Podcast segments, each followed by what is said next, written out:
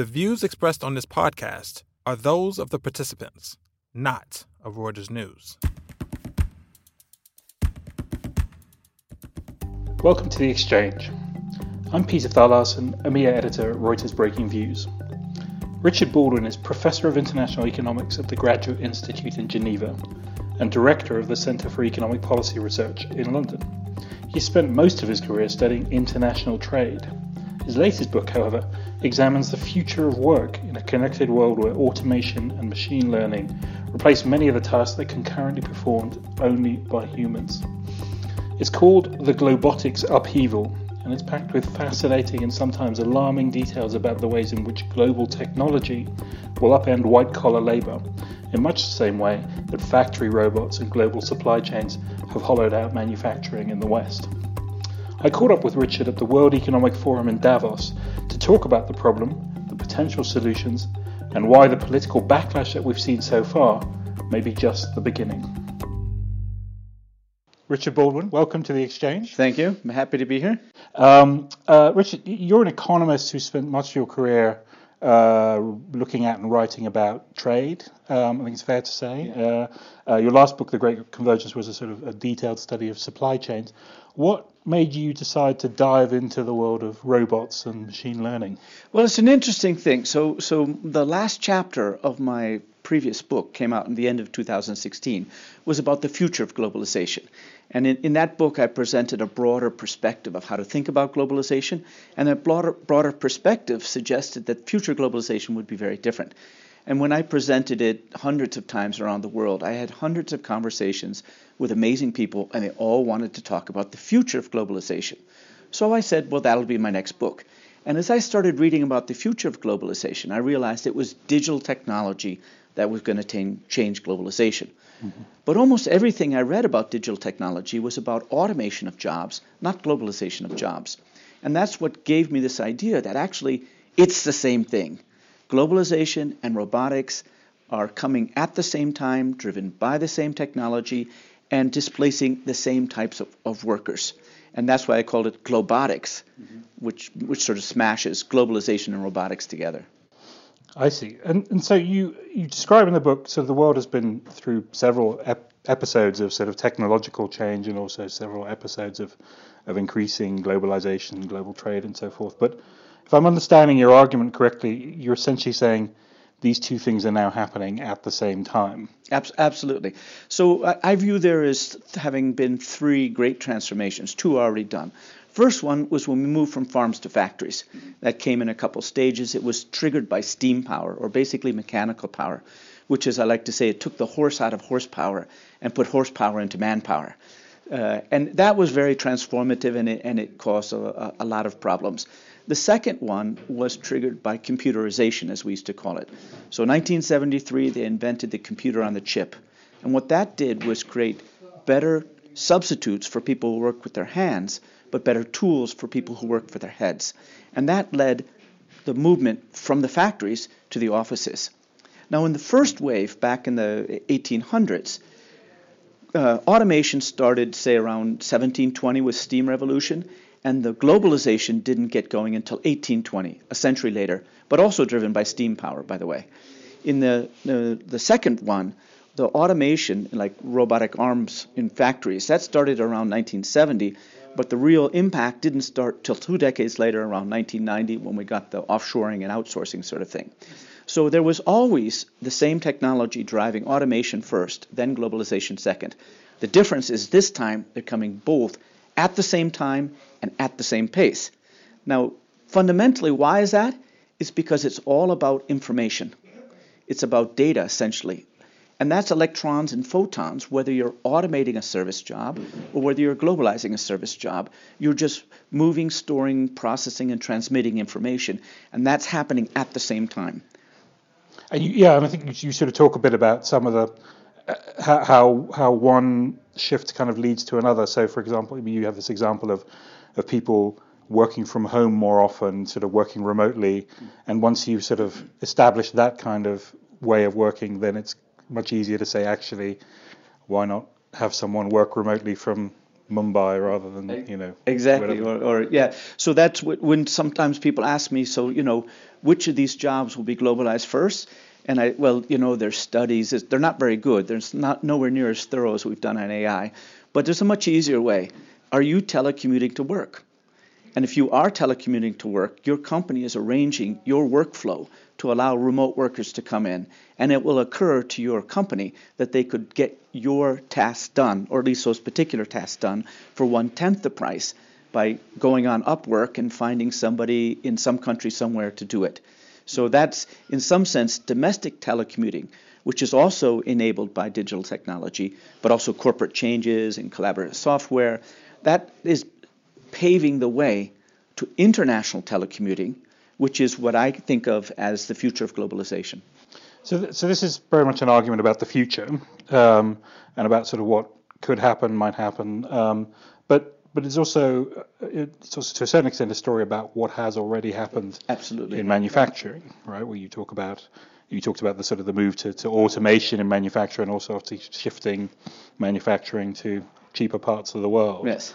Um, to what extent does that experience give us uh, some sort of insight into what might happen next when you're dealing with sort of more white collar work? Right. So let me answer that in two bits. First of all, to respond to your premise that this is about the future. So I feel very confident when I say it. In the book, I don't say might, I say will. And that's because it's going on big time in certain industries already. So web development, for example, telemigration and web web development is absolutely standard, and I'm just saying it'll go mainstream. So it's not for tomorrow. It's happening and it's happening very fast.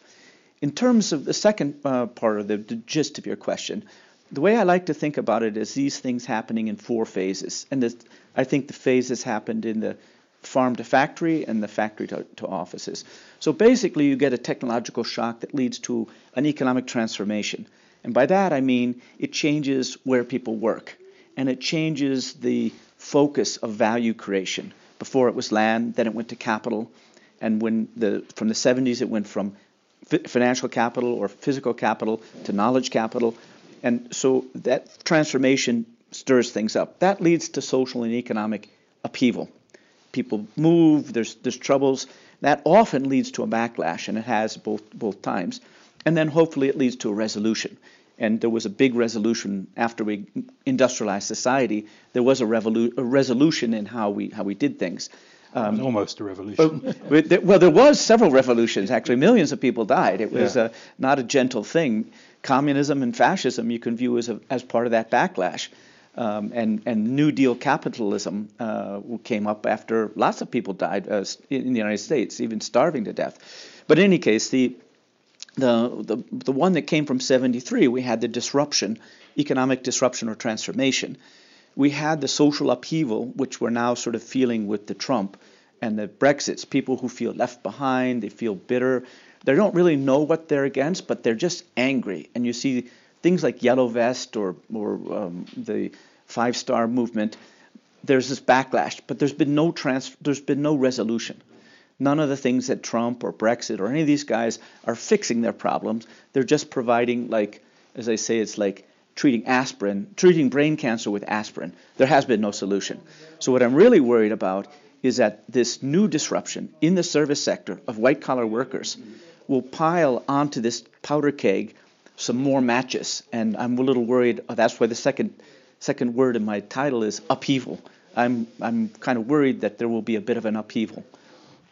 So um, uh, back in I think it was 1987, Robert Solow famously said, you know, uh, you can see the computer age everywhere except the productivity statistics. And I mean, this, this, as you described, you know, this, this process has been going on in manufacturing for a long time, yet unemployment in the US, in, in, in, in the UK, is at very, at very low levels. You don't see joblessness no. as a result of this. Um, and yet, a lot of the discussion about this is really in terms of jobs being displaced and millions of people being thrown out of yeah. work. Well, so, uh, how do you reconcile so those two things? Look, look at look at it this way: that in a great American triumph, five million jobs are created every month, and in a great American tragedy, five million jobs are destroyed every month. So this replacement and creation is an extremely dynamic thing, and of course, it's not sexy to write about a new job being created. It's sexy to write about jobs being destroyed.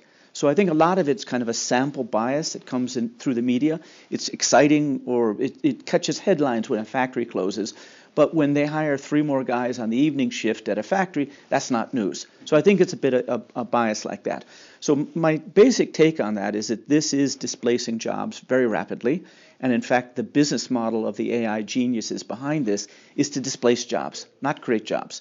Now, there are some jobs being created just because so much information is going around, but the, the, primary thing is to replace office workers or uh, walking service workers or things like that. Um, but human creativity is infinite. And when we moved from the farms to the factories, we had no idea about pharmacies or pharmaceuticals or chemicals or cars or electronics, but we did create them. Human creativity did create them. And when we moved from the factories to the offices, we're all doing all sorts of things that we never thought of. So human creativity will create those jobs. What I'm worried about is a mismatch in speed. The job displacement is driven at the explosive pace of digital technology. Job creation is driven at the leisurely pace of human creativity. So what I am is a little pessimistic in the short run, but very optimistic in the long run. I guess the other thing you could say though is that I mean there has been obviously that displacement, and you're right, the, the sort of the, the, the, factory closing gets a lot of headlines because there's a lot of people involved, and, and, and where those people end up maybe doesn't get so much attention. But I guess the other thing that's happened is that simplifying massively, those factory jobs, which were you know steady full-time jobs with benefits and you know kind of unions and various other things, have been replaced by more casual, perhaps lower paid work with fewer benefits and so forth. And that that's there's been this sort of and, and with it, with, yeah, with also with the pressure on wages. Yeah, downskilling, absolutely. So that's uh, it, it, There is, as you probably know, been a complete tra- change in the macroeconomic relationship between unemployment and wage rises. They call it the flattening of the Phillips curve, and the profession has not totally agreed on why. But you can see when everybody's a little afraid of, of losing their job, that reduces people's incentive to, to make demands. But let me let me just tackle that thing of like where is the where is the technology and the productivity? And again, the profession hasn't figured out exactly what happened there. But the main hypothesis is one, you see the tech in the leading companies. So take Google, they're doing amazing things, but Google employs 200,000 people out of the 150 million people in the American workforce. So one hypothesis is that these pioneer firms are really doing it, and the background, the long tail of smaller firms are not adopting it yet. Another one is that a lot of the technology is leading to things that have zero prices. So it's good for our lives, but we don't measure it. And then the last is what you said, is many of the workers who get displaced, they actually end up with lower jobs. So in, in the GDP, basically GDP is the sum of people's incomes. So it may actually, the displaced workers are getting lower salaries than, than what they're being displaced by. So it's it's uh, uh, it, it it can it might there, all those reasons are one reason the productivity is not booming. So we're here in the snow-capped mountains of Davos. Uh, Minus 17 degrees centigrade. exactly. uh, although we're in a warm room, thankfully. Um, but uh, uh, but a lot of discussion about this and about sort of what might happen, and and also uh, my sense is also a lot of discussion about what governments, countries, companies, etc., should do to prepare people for this. I mean, when you think about sort of addressing this challenge that you say will come, um, what's your what's your recommendation? Right. So I, I think Plan A is you help people adjust, and fundamentally, there's absolutely nothing new about this. People will have to change jobs, just like farmers had to go to the factories and the factory workers had to go to the service sectors. A, dynamic economy requires people to change jobs. What's slightly different is it's coming very fast and it's affecting the service sector, which up till now has been largely shielded from both automation and globalization. So the demands for changing jobs will become faster. So perhaps we have to do more stuff to help people retrain and move. That's plan A. Plan B is we have to get ready to slow it down if it happens so fast that we're looking at a kind of social revolution. And I was so happy I mean, not for the world, but I was so happy the yellow vest thing came up just before my book was published. Because this was, people were angry. They weren't really, they weren't against globalization or automation. They were worried about the price of fuel, and, and they call it the purchasing power problem. But they were just angry, and it spread like wildfire. Now, they've, they've damped it down, But I think that is the sort of explosive social reaction that can happen when tens of millions or hundreds of millions of people are having to change jobs.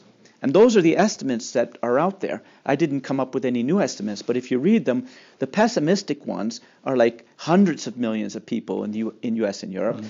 and the optimistic ones are tens of millions of people. So if it's closer to hundreds of millions and it happens in the next few years, we will see a backlash. So governments may have to stand ready to slow it down. Now a lot of people say it can't. It's it's but that's absolutely not true. Every government in the world has laws about firing workers. And all they would have to do, employment protection legislation is called. Even in the United States, there's rules about firing people. And all they would have to do is dial up the stringency of that, make it harder for corporations to fire workers, and the corporations would then slow down in the adoption of this technology. Now, I don't think anybody wants to resist the technology. The question is, is it coming too fast? Not is it good or bad? Of course it's good. It'll make us into a better society. But if it comes too fast, we may have a reaction like we did in the 1920s and 30s, which are incredibly disruptive. So that's plan, it's not even plan B, but plan C or plan D. When things get desperate, we just make it harder to fire workers using existing employment protection legislation. And which is a very contrary, sort of contra, or sort of uh, contrarian idea, really. But um, I guess the other challenge there is that countries would have to do it together. I don't, I don't, I don't think so. I mean, of, of course, there is the international competitive right. sort of thing, but the the way this technology is coming, it's not developing a killer in, industry. It's not like all of a sudden fifth generation computers appear in Japan, but not the United States. What we're talking about is robotic process automation that take people who used to open up an email where I say I want to move from this mobile plan to another, so they have to open the email, find out what I said change the subscription in one database, go over to the billings, change that, and then check the whole thing's going. Those are the kinds of jobs that are changing. So it's not really a radical shift in competitiveness.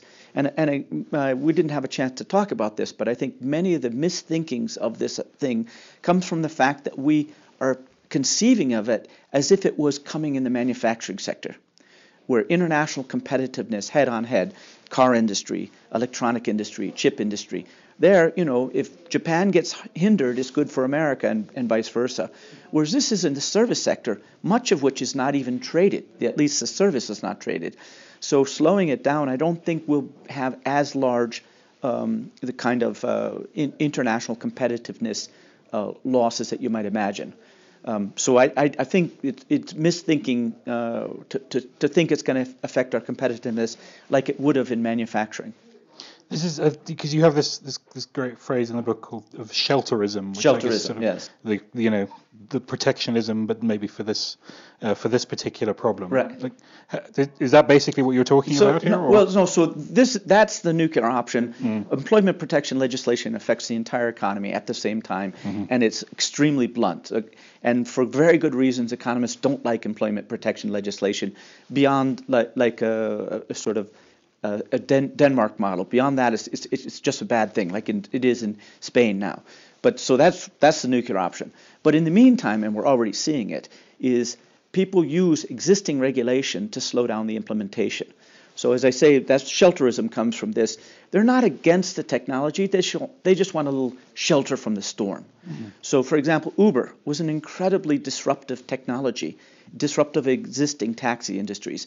And what the taxi industry did was come together and use existing regulation. And taxis are extremely regulated. And there's you know police and insurance and all that sort of thing. They use that to slow down the implementation. And once in a while they banned it completely, but very very frequently it just slowed down the thing. And so the change is coming, but it, it, it gives time to adjust. And the same thing with Airbnb disrupting hotels uh, or self-drive cars. There's people are using existing regulation to slow down. And if I can just add to that, I mean, it's really a question of who shares the burden of adjustment with the new technology. And uh, you, nobody says new technology, or at least nobody, I think, is mainstream enough to listen to, says new technology is bad. But when the presumption is that it's always the workers who bear the burden of the adjustment, that's not right.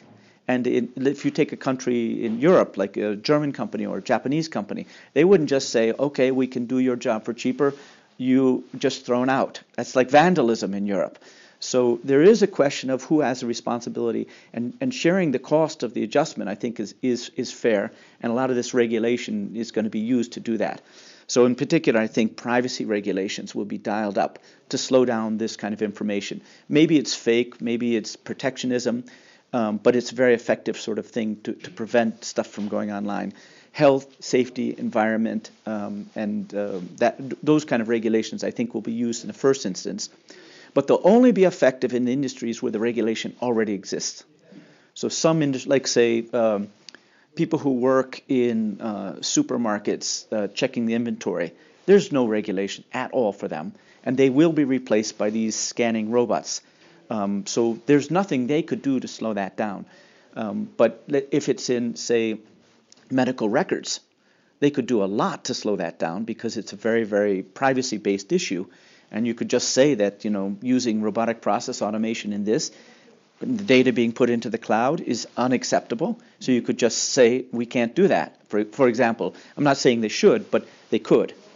So two other ideas that come up in this context, which I just wanted to get your view on quickly. Um, uh, big subjects, but but maybe just a quick view.